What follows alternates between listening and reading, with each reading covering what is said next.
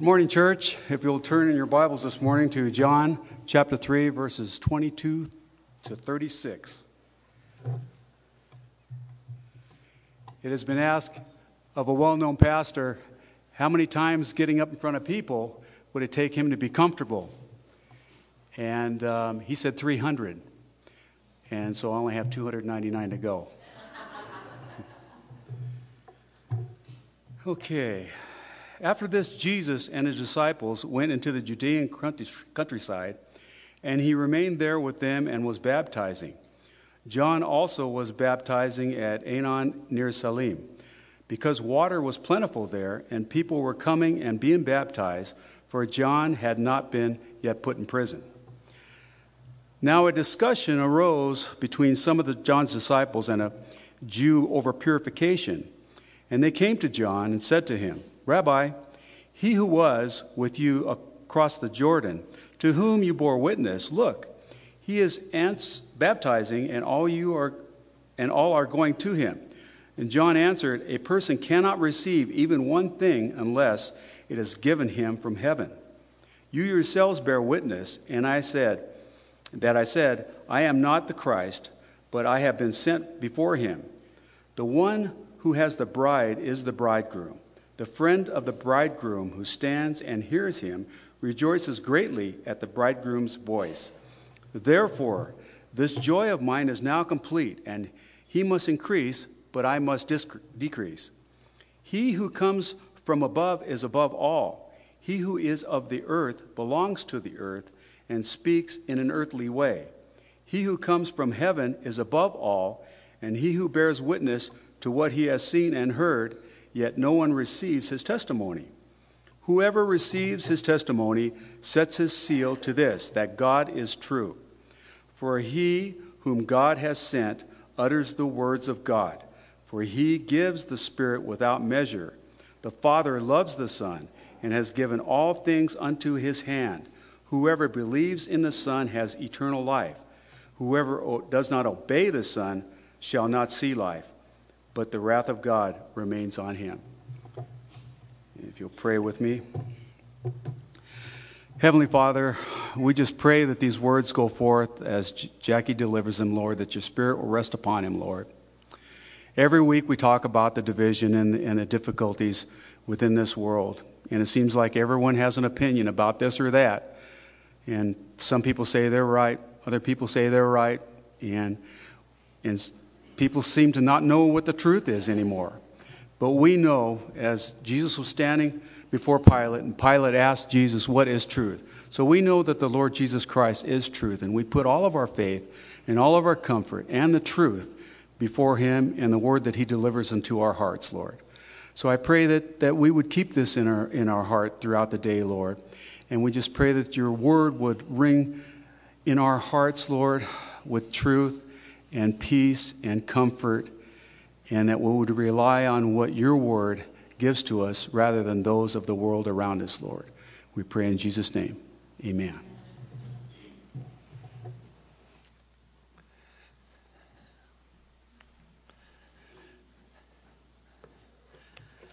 Three hundred times, huh? I don't know. That might be accurate. We'll, we'll give you 299 more in a row. See how that works. See, that's just my wicked nature coming out. Is it the gift of sarcasm or the curse? Depends on who you are. Uh, as we as we look this morning, John chapter three, and we want to focus on this ideal. Remember when John has given us this book the focus on this book is to show that Jesus is the Christ, the Son of God, and that by believing on him, you'll have life in his name, right? That's what John said. This is his every discourse he shares, he's not giving us a chronology. He's not saying this happened, then this happened, then this happened, then this happened, like the other gospels. He's coming in and saying, I want to focus on seven uh, um, acts uh, and discourses. I want to focus in on things that Jesus did and said, things that other people did and said that point to him and say, He's the Christ. He's the Son of God. Now, I want you to kind of get your mind wrapped around a little bit this idea of, of the Son of God, because the Son of God is a, is a term not necessarily used for the purpose of someone who was born as a result of the gods, but the Son of God is used as a term of the one and only true leader who is able to unite the peoples together uh, under a banner and keep them there. We talked a little bit about this before, but I just kind of want you to get your mindset. The idea of the Son of God, let me, let me kind of lay it out for you. The idea of the Son of God was a title that was taken by every king in the ancient world. Every king said they were the Son of God. Pharaoh said he was the Son of God. Nebuchadnezzar said he was the Son of God. Every king of the ancient world, when they took control, they said, You should obey me because I am Son of God. I am God in flesh. Now, that those were all man trying to elevate himself to a position he can't hold. Because what do we know about every one of those kingdoms? What happens to them?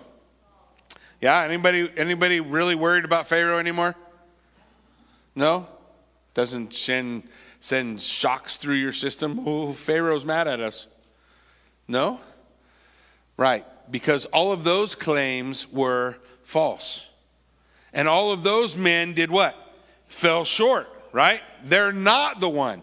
Jesus Christ is the King of Kings and the Lord of Lords. He is the one who is the fulfillment of the dream of King Nebuchadnezzar, the stone not cut out with hands that comes from the heavens and destroys all the kingdoms of men, becomes the kingdom of God and fills the whole earth with his reign. So, this is what it means when he says Jesus is the Son of God. The title of Son of Man is actually a title of deity. Because Daniel said there was a dream, a vision he had of the Ancient of Days. You remember? The Ancient of Days sitting on his throne, and there came unto him one like unto the Son of Man. And the Father sets the Son of Man on the throne. And he declares in Psalm 110 Put your feet here, sit here on this throne until I make your enemies your footstool. Ask of me, and I will give you the nations for your inheritance. The Son of Man, the Son of God, the only true King, the only true man is to give his allegiance to him. He's the real King. He's the one who is able to guide us and lead us. But man still looks for man to deliver, right? We're still looking for that. Who, where's that guy who's going to deliver? The Bible talks about him too, don't it? Paul, don't you understand when Paul stood up and he said, uh, I say to you that Antichrist is coming, and many Antichrists have already been here. What's he talking about?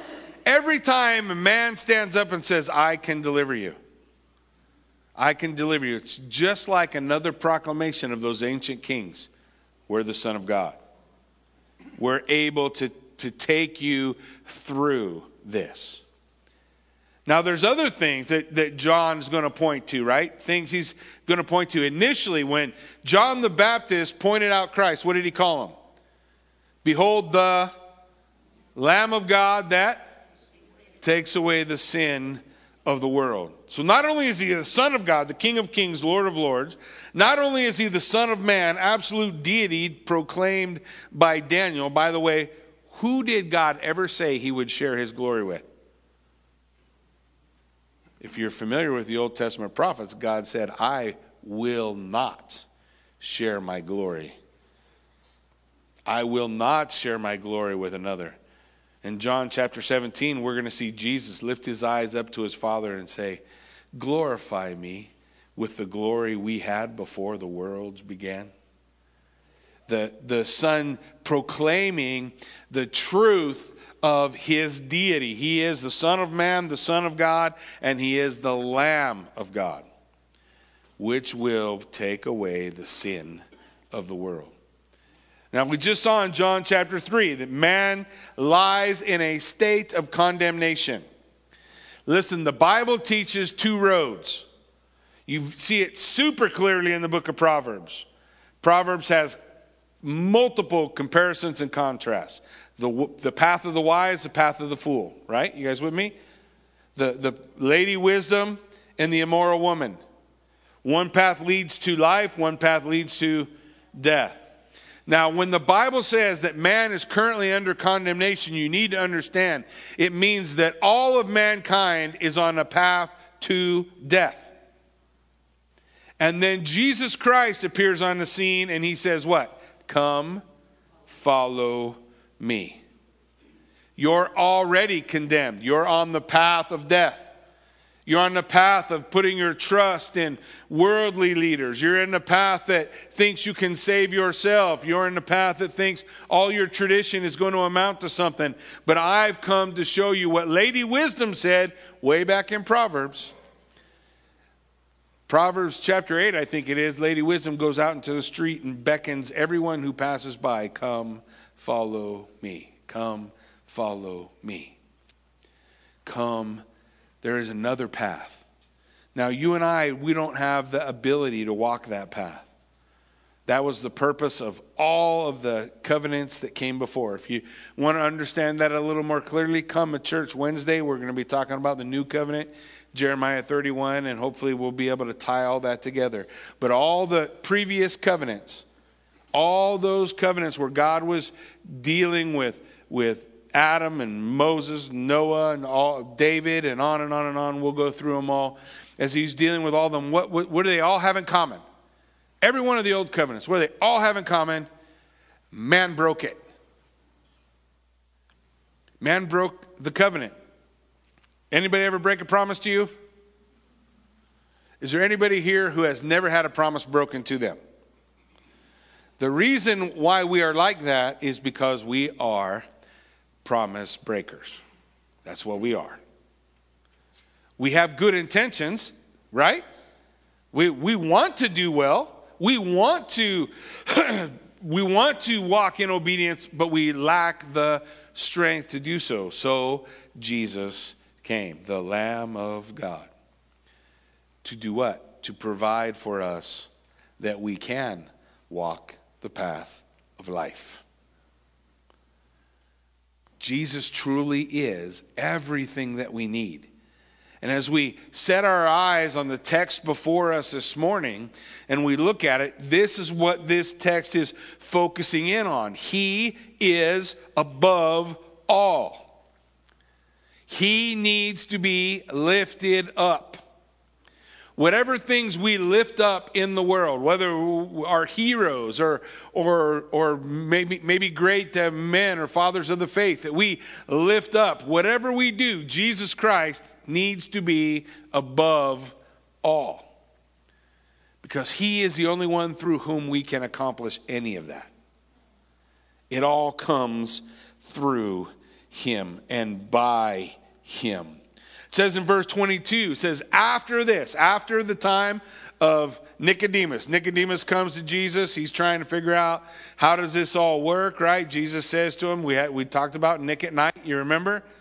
Nick comes and he says, what, How do I do this? I've been doing all these things. And Jesus says to him, All those things you've done in your entire life are meaningless. You must be born again.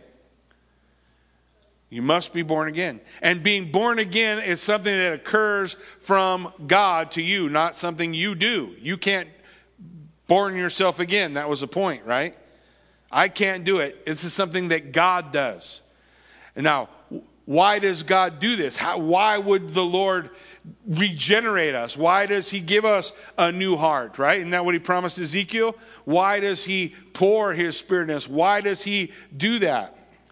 Well, the message that was being preached by Jesus and by John the Baptist was what? Repent.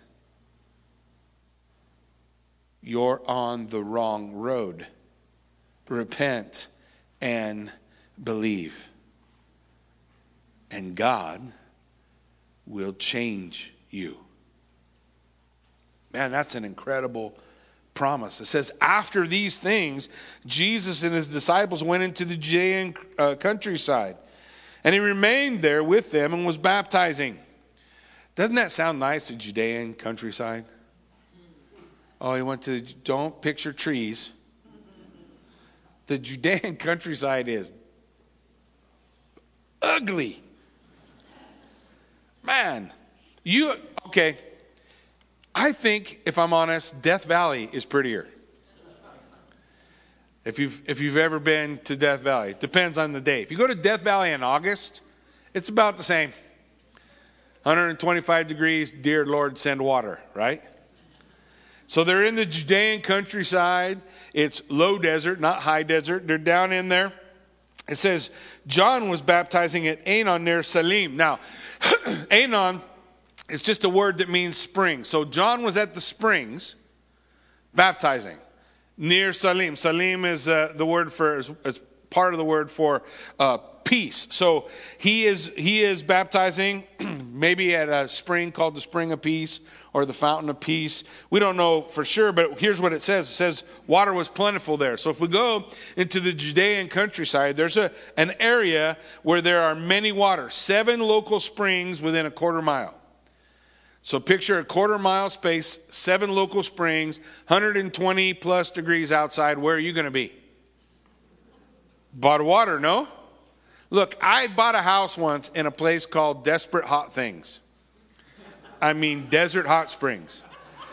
And in, in desert hot springs, there were springs that literally, now this is old days, this, I'm going to date myself, but in old days, the desert hot springs had springs just come out of the desert. And you would pack up every human being you could get in your truck that was a part of your family, and you would leave in August and get to the water. I don't care what kind of air conditioning you got. In August, nobody wants to be in the desert. So we'd go out to these springs bubbling up in the ground. Now they've tapped all those things nowadays. So now when you go out to desperate hot things and you get out there into the middle of where the springs used to be, it's just sand. It's a little depressing. But back when I was a younger man, you could go out there and just lay in this cool water bubbling out of the ground. Ah, that, that sounds like a nice place to be in the hot. So John's he needs water for baptizing people, right? So they're out there where the springs are.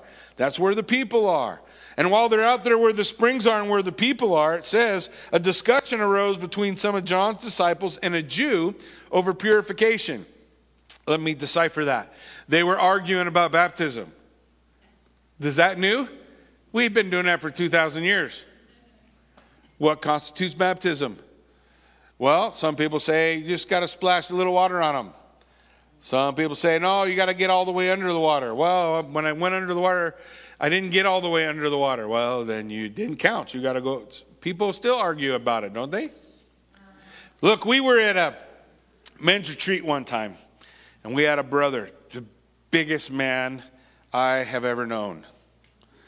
So he was humongous, really big. Goliath. If you guys know Russell, Russell's small compared to this guy. I think he was like eight and a half feet tall. And he come to me, it's winter, snow everywhere. He says to me, Jackie, I want to be baptized. What? Right on, brother, let's get that done. He goes, no, I want to be baptized up here. Some of you guys might have been on that men's retreat. Oh, there's a little creek in the back. And I'm, I'm talking Little Creek. And so he goes, he goes, I, I want to be baptized. I'm serious. I want to be baptized out here. And he's a humongous guy. And I'm like, oh, okay. So we go out to that creek and we take off our shoes. I'm not, I don't remember why. But so we're walking in snow up to our knees, and I'm walking to, in snow up to my knees in my socks. Seems like a bad idea. I don't remember why we did it, but we did it. And we get to this creek. So he's in the middle, and I'm standing, and Jason's standing. And I, I called like as many volunteers as I could get.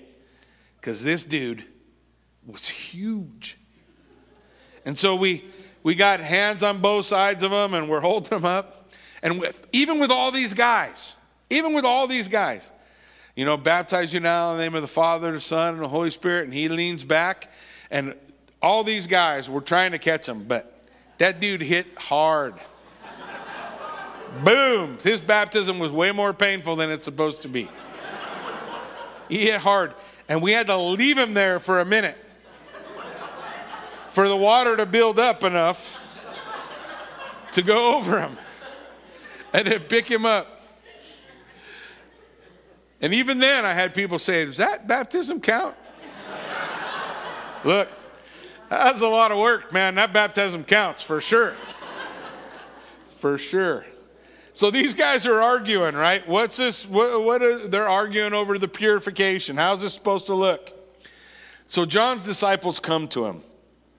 And they came to John and they said, Rabbi, he who was with you crossed the Jordan, whom you bore witness, look, he's baptizing and everybody's going to him.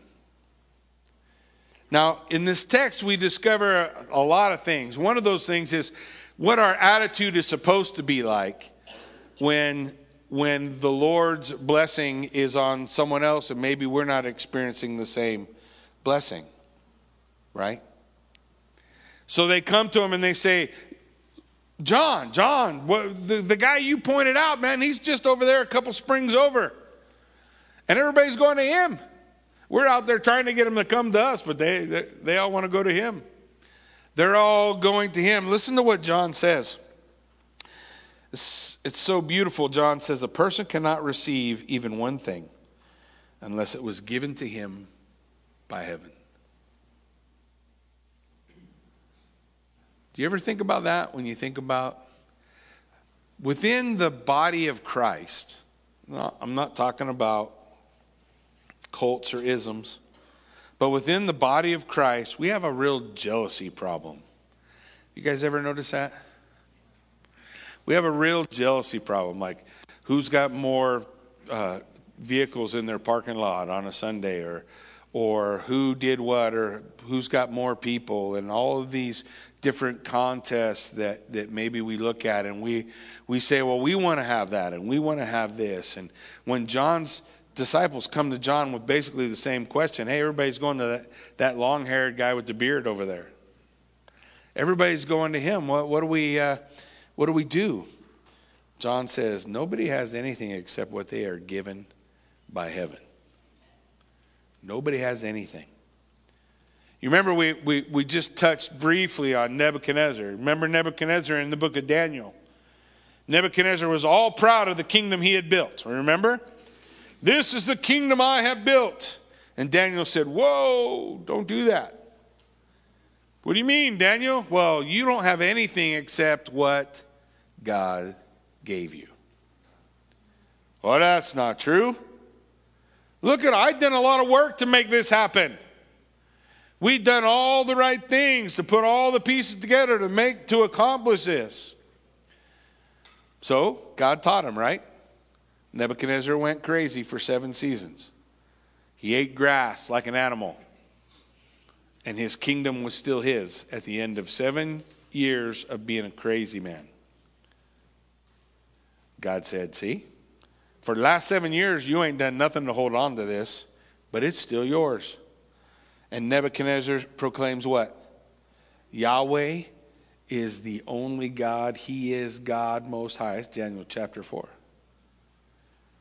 He is God above all gods. He is the one who gives us the things that we have. So when we look at people, you know, one of the things I always try to do, and I know this is kind of an aside, it's not really the main point of the text, but the idea when you see someone being blessed, the Bible tells you to rejoice with them, not be jealous. Rejoice with them. Praise God. Because nobody has anything that they didn't receive. The Bible says all good and perfect gifts come down from who? The Father in heaven, right?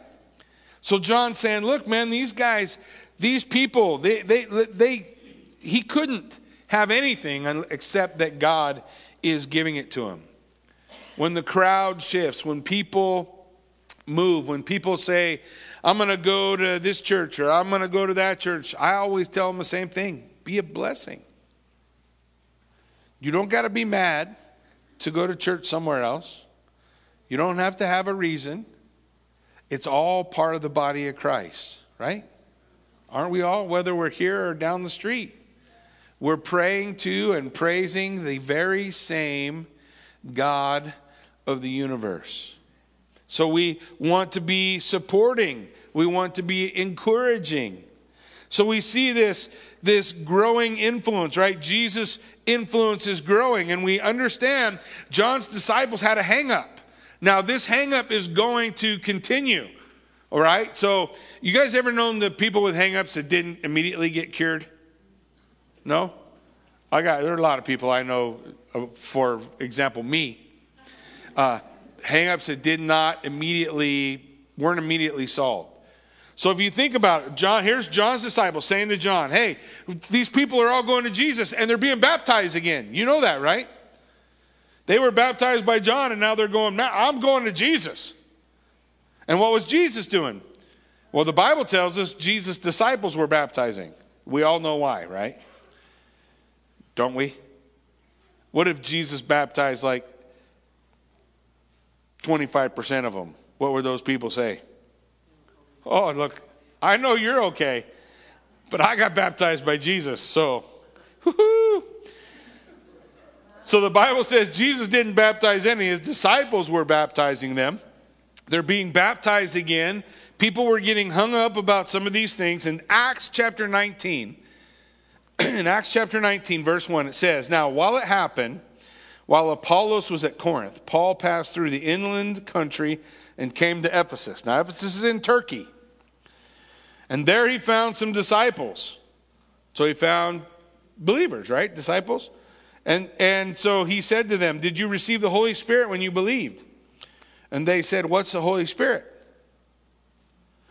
And so he said, Well, what were you baptized into? And what did they say? John's baptism. We were baptized by John. Well, I know John pointed out this, this, this Jesus guy, and everybody was going to him. But Robert, I really wanted to stick tight with John. And then through life, they're there with John. The, the, the things occur, the things happen, and they find themselves now in Ephesus.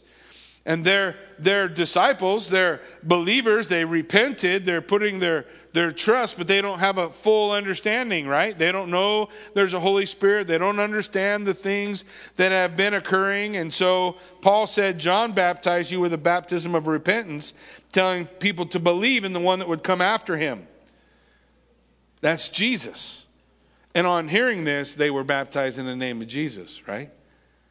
They were baptized. So the same guys, I don't know if it's the same group or what, but the same similar people who said, everybody's going to Jesus. And Paul finds them in Ephesus and he brings them into a fuller understanding, right, of what John was all about. Now, are you thankful that God doesn't give up on us? That if we get a little bit sideways and we get we get ourselves out of whack a little bit, is God still able to to reach his people?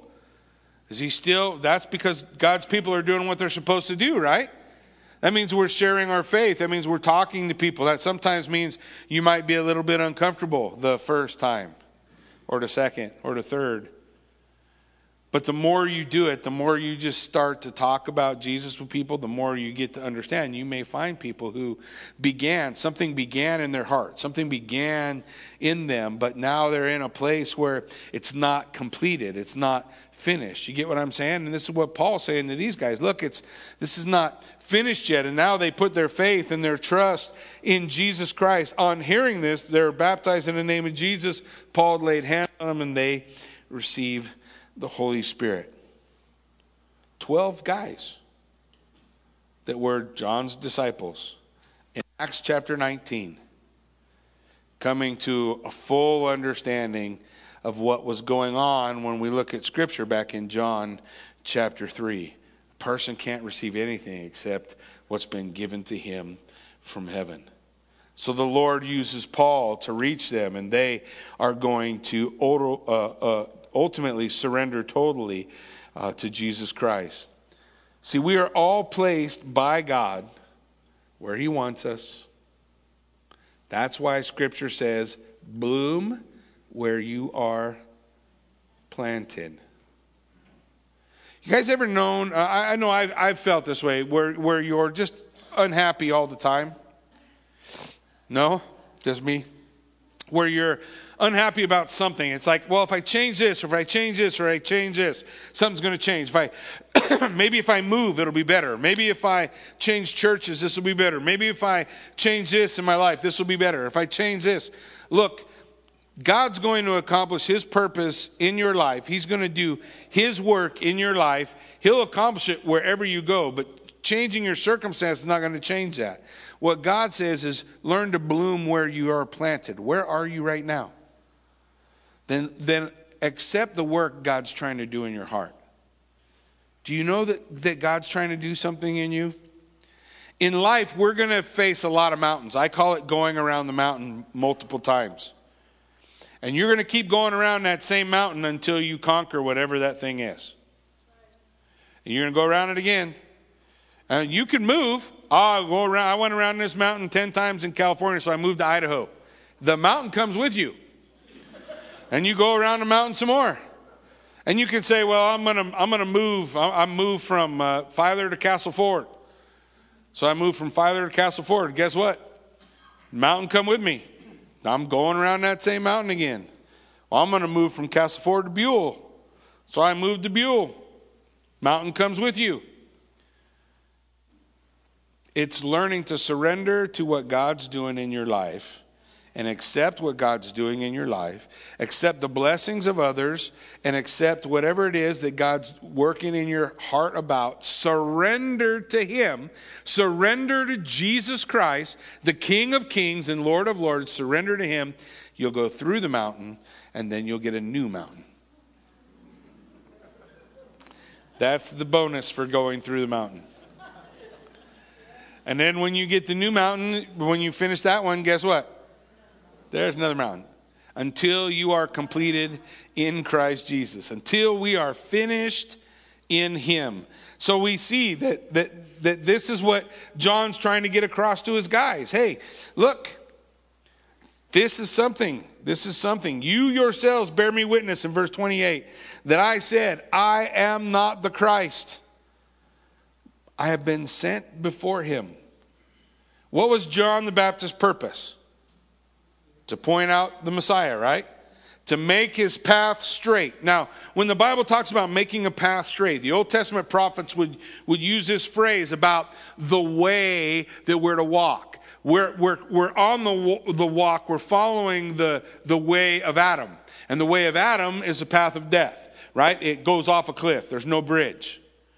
So we're on that way. And so God would send person after person after person to go to his people to say, Make a highway for my people, make it clear, raise it up so that everyone can see, so they can see this is the path you're supposed to be on. Bible says wide is the path that leads to destruction. Narrow is the gate that leads to eternal life we find ourselves walking that path. But here, John is making a straight way. What was he saying? Repent, prepare your heart, Messiah is coming. Repent, prepare your heart, Messiah is coming. And when he comes, he's going to say, Come, follow me. I'm making a straight path for, and when Jesus came, what did he do? He pointed to him and said, Behold, the Lamb of God that takes away the sin of the world, Messiah, Mashiach Nagid. There he is. So John says to his disciples, You remember, I told you I'm not the Christ. It's not about following me. Every single pastor and every single pulpit around the entire world needs to remind everyone that it is not me who you are following. I'm just pointing to Jesus. It's not an excuse for being a bad example, it's just the truth. Follow Jesus. Paul said, Follow me, how? As I follow Christ. We want to provide that example. Absolutely, we do. But we want to point to Jesus. I don't save nobody. You don't save nobody. Who saves? Jesus saves. So what do we do? We point people to Jesus. We point people to Jesus. You know, I said, I'm not the Christ. I was sent before him. In John 1 25, they asked John, Why are you baptizing? If you are not the Christ, nor Elijah, nor the prophet. And John said, I baptize with water, but among you stands one you don't know. Even he who comes after me, the sandal, the strap of whose sandal I am not worthy to untie.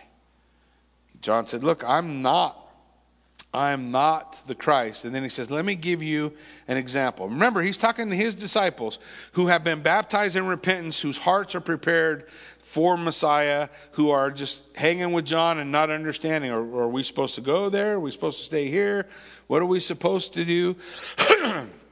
so John says to his guys, as Jesus' following is growing and as John's following is dwindling, John says to his guys, let me give you an illustration.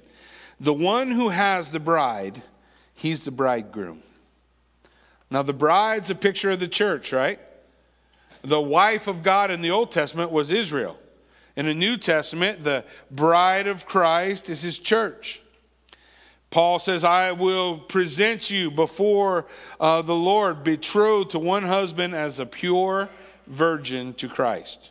The bride of Christ. It's an illustration, right? We belong to Jesus. The one who has the bride, he's the bridegroom.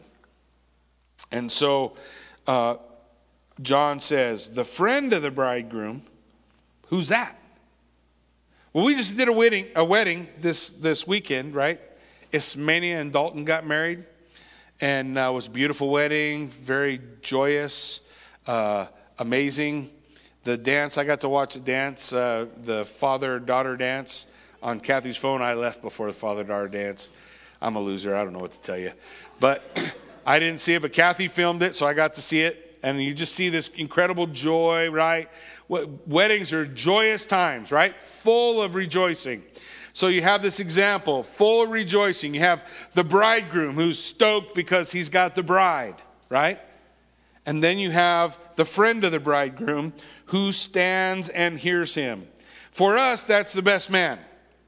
Right? The best man. Now, for the best man, I'll tell you, there's a moment in the wedding uh, yesterday with, uh, with Dalton and Ismania, and I, I always like to watch the bride come down the aisle. You know, it's, it's, it's an amazing uh, thing to see, but you know what's even more amazing? To look at the groom when he sees her. And Dalton started weeping the moment she started walking down the aisle. Was incredible, was amazing. And so you have this picture. Now, the best man, what, what does he do? So the picture is you have Christ receiving his bride, the church. What's the best man do? Oh, should have been me. that, now, in our broken, twisted world, sometimes I guess it's like that.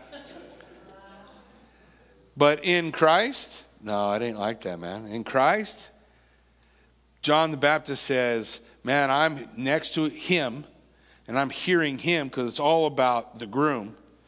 It's all about Jesus, right? I'm next to him and I hear him and I rejoice greatly at his voice. What's the voice of the bridegroom? Well, the voice of the bridegroom is, is calling his bride. Right? It's not like our wedding. The voice of the bridegroom, he's calling his bride to him. Come to me. Come to me, all you who labor and are heavy laden, and I will give you rest. It's Jesus calling his bride. Come. And so John, as he as he sees the, the love in the eyes of the Savior who's calling his bride, he rejoices greatly at his voice. He says, Man, I'm not I'm not bummed that Jesus is increasing. I'm stoked. I'm rejoicing that he's increasing. Therefore, this joy of mine is now complete. His joy is complete. Why? Look what he says. He must increase, but I decrease. There's only one must in that sentence. In the Greek, there's only one must. The must is for Christ. He must increase. I decrease. Jesus said it like this Deny yourself, take up your cross, and follow me. Because Jesus Christ is above all. There is only one name under heaven by which men must be saved. That at the name of Jesus Christ, every knee will bow and every tongue will confess to the glory of the Father. He has a name which is above every name Jesus Christ. So, so John says, He must increase, I decrease. It's not about me, it's about Him. Now, back up. You remember we were talking about previously in John chapter 3 we are talking about this idea, right, where Jesus said that he must be lifted up. Yes, I must be lifted up. Even as the serpent in the wilderness was lifted up, I must be, the Son of Man must be lifted up, right? He must be exalted. And when he is exalted, God transforms life. God transforms life. Exalt him. Remember, we have in the wilderness all those guys bitten by snakes. Remember, I think it's Numbers 25. Oh, they're all bit by snakes. They're on the ground. They're dying. Everybody's trying to save them. People are using tourniquets. People are trying to suck out the poison. People are trying to sprinkle pixie dust on them, whatever things they think can work out to bring healing. Moses cries out to God, What do I do? He says, Take a symbol of the curse, the snake. And he puts a snake on a pole. And he lifts that pole up and he says, Everybody, look up here and be saved. And that required all those people to stop all that other stuff. Stop the tourniquet. Stop all the other things. Stop everything you're trying to do to preserve your life and look to Christ if you want your life preserved. For he is life. So the Bible says that he who knew no sin became sin for me that I might become the righteousness of God. Jesus Christ became the curse. Cursed is every man nailed to the tree, right? He becomes the curse. He becomes the sin sacrifice that is lifted up. And if you will look to him, he must increase and I decrease. He must be exalted, not me. The name of Jesus Christ. He is the focus, He is the focal point. We want to have our eyes set to Him. He must increase while I decrease. He who comes from above is above. What's that next word? Is there something he's not above? He who comes from above is above all. Now, here's John. He's given a contrast, comparison between himself and Jesus. He who is from above, from heaven, the bread of life, right? We're going to see this picture in the Gospel of John as well that Jesus Christ is the bread of life, right? We, we are familiar with the term. We sang a song about it a little while ago.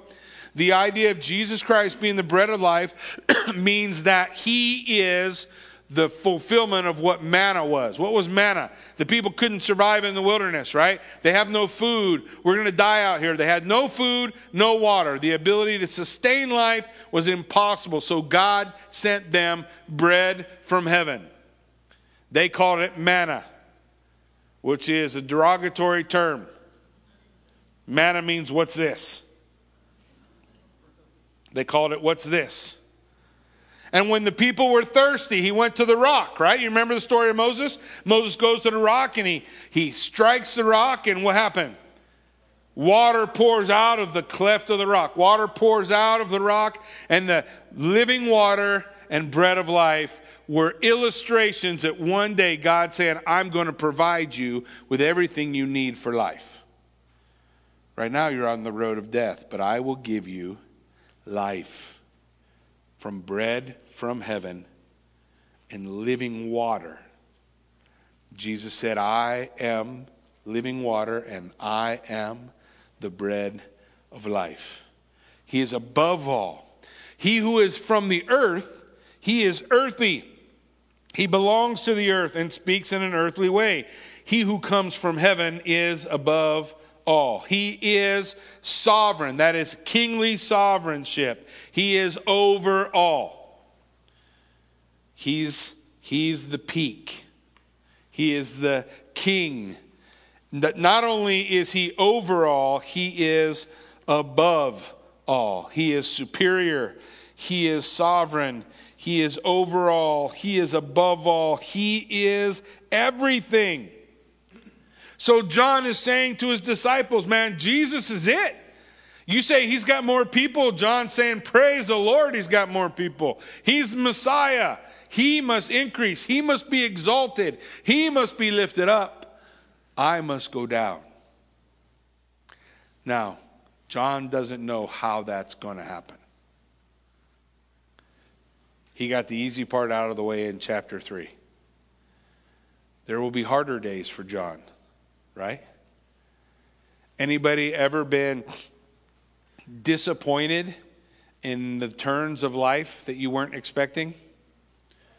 Oh, well, uh, yeah, I said that, that Jesus is everything and, and he's the main thing and he's the focus, but, and, and I say he must increase and I must decrease, and, and but I wasn't planning on decreasing like this. Right? Where's John end up? Prison being beheaded for calling the king of Israel to repent. Did he need to repent? Yep. Should we call the king to repent? For sure. Who needs repentance? Everybody needs repentance, right? So John's just continuing what he said he was going to do. I'm going to make a straight path. He he aims up at the the, the king, he aims up at Herod and says, Herod, you need to repent. Prepare your heart for the coming of Messiah. You need to repent. He gets thrown in jail. And he's going to lose his head. John didn't know that when he said, Jesus must increase and I decrease. He didn't know how it was going to go down or what was going to go down. And he was a little confused in the moment, like, Are you the Christ or shall we look for another? You guys remember that? We'll talk about it in a while. Are you the Christ or shall we look for another? Jesus' answer to him is important. Jesus' answer to him is Go tell John this the blind see, the deaf hear, the lame leap like a deer, and blessed is he who is not disappointed in me. The, the word is ashamed. Blessed is he who's not ashamed. But that's what it means to be disappointed. Where's John? In prison. Was he disappointed with the turn of his life? Yeah. When Jesus said, Blessed is he who's not disappointed in me, then I fully believe John stiffened up his back, lifted up his chin, and said, He must increase. I decrease. He must be exalted. I must be abased. Pointing the way to the one who is over all. Verse 32 He bears witness to what he has seen and heard, yet no one receives his testimony. Whoever receives his testimony sets his seal to this. God is true. All the things listen all the he bears witness to what he has seen. Who's he talking about? He's saying jesus bears witness to what he has seen. What has he seen? He come from heaven. He's seen it all he's the one who can tell us he's the one who can show us he's the one who can provide So if you say, Yea, amen to what Jesus Christ has said, what he has borne witness to, if you receive his testimony, you have this seal. You are stating God is true. The Bible teaches the unity of the Father and the Son and the Holy Spirit. The Father is never trying to do something that the Son is not trying to do, that the Spirit is not trying to do. They're not divided like man, they're united. One focus, one goal. What the Father does, the Son does, the Spirit does. United together. And so the Bible says he's bearing witness. If, he, if you are pointing to Jesus Christ and you declare that you receive his testimony, you have this seal that God is true. Because God has told us all of these things before they came to pass. And he proclaimed them even at John's baptism. When John baptized Jesus, what happened? The heavens opened up. You remember? The heavens opened up. And a voice from heaven said, What? This is my son in whom I am well pleased. Is that the testimony of the Father? They saw the Spirit descend upon him like a dove, right? So you see the unity of the Godhead together, one focus, one direction, one purpose. Jesus' testimony is true. God is true. He testifies of what he has seen and heard. Listen, for he whom God has sent utters the words of God. Still talking about Jesus. For he whom God has sent utters the words of God. In the beginning was the Word. The Word was with God. The Word was God, right? And so you have this presentation of the Word of God, God the Word, being sent carrying within him the very words of God. What is Jesus going to say? I only said the things the Father gave me to say, I only did the things the Father gave me to do. For he gives the Spirit without measure. He's talking about Jesus. Jesus exemplifies for you and I as believers what can be accomplished through the baptism and filling, overflowing of the Holy Spirit. Jesus Christ did all he did through the power of the Spirit. He was given the Spirit without measure. Now, you and I, we're given the Spirit as the Spirit wills. Jesus is given the Spirit without measure. Why? Because Father, Son, and Holy Spirit are absolutely unified, right? Absolutely unified. And so Jesus Christ has the Spirit without measure. Listen, the Father loves the Son and has given how many things? All things into his hand. The Father has given all things into his hand. Jesus is the judge. Jesus is the jury. And Jesus is the executioner and Jesus is our Savior. You get to choose who you stand before, but you will stand. All man will stand before Jesus Christ, the Son of God, the King of Kings, the Lord of Lords. All man will stand before him. And when man stands before him, they will stand before him as Redeemer, Savior, friend, or judge, jury, executioner. Jesus is the way. There is no other way. The Father loves the Son and has given all things into his hand. John 6:37 says all that the Father gives me will come to me and whoever comes to me I will never cast out. John 13, 3, Jesus, knowing that the Father had given all things to his hands and that he had come from God and was going back to God. John 17, 2, since you have given him authority over all flesh to give eternal life to all whom you have given him. Jesus, he's it. He's the way, the path of salvation, all things given into his hand. So, verse 36 whoever believes in the Son has eternal life. Whoever does not obey the Son will not see life, but the wrath of God remains on him. Last, last little point. You understand what I'm talking about, about the past, mankind is on a path of condemnation that leads to death. Jesus Christ comes, John the Baptist, to elevate the way, to lift Jesus up, to Jesus to say, Come and follow me. And so while there are few who will enter through the narrow gate, still there is a way, the path that leads to life, following Jesus Christ. Jesus was asked, a man came to him and said, What must I do to do the works of the Father? What do I have to do? Jesus said, Believe on him whom the Father sent. Believe in me. Put your trust in me. What does it say when he does not obey? What does it mean not to obey? To not put your trust in Jesus Christ. You put your trust in yourself. You put your trust in the church you attend. You put your trust in the works you do. You put your trust in all the things that Nicodemus had all his trust in. But you will hear the words that Nicodemus said, or that Jesus said to Nicodemus, You must be born again. And we are born again when we repent and believe. Whoever believes in the Son has eternal life. But those who don't, the wrath of God remains on them. What does that mean?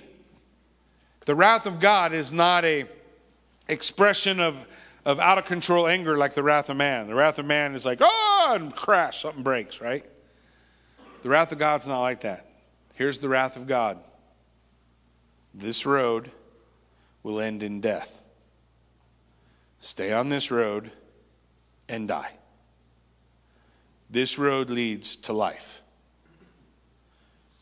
Put your trust in my son and have life.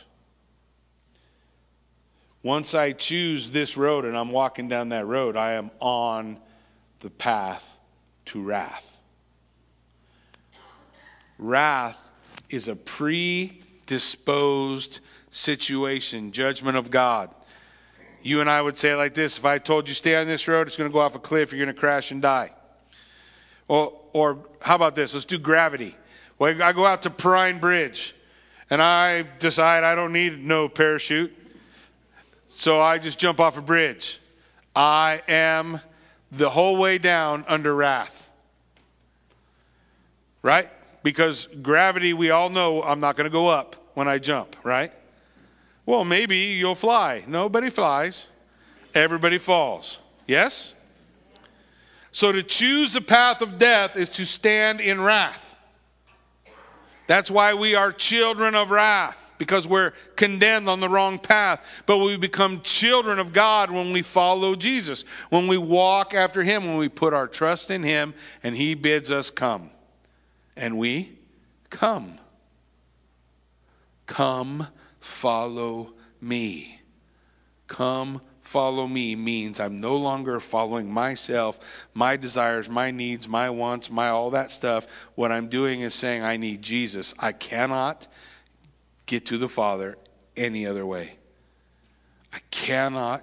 It is Jesus Christ that ushers me into God's presence. According to Jude, the end of Jude, it is his great joy to present me before the Father without blame, without spot, without wrinkle. Why? Because he bore my blame, my spot, my wrinkle. He covers me in his blood. He's the one. He must be lifted up. Amen? We have to lift him up. It's Jesus that we lift up, that we elevate, that we raise. Whoever believes in the Son has eternal life. John the Baptist said in John 1:34, "I have seen and am bearing witness to you. This is the Son of God." No other way under heaven, no other name by which men must be saved. Amen. Why don't you stand with me? Let's pray.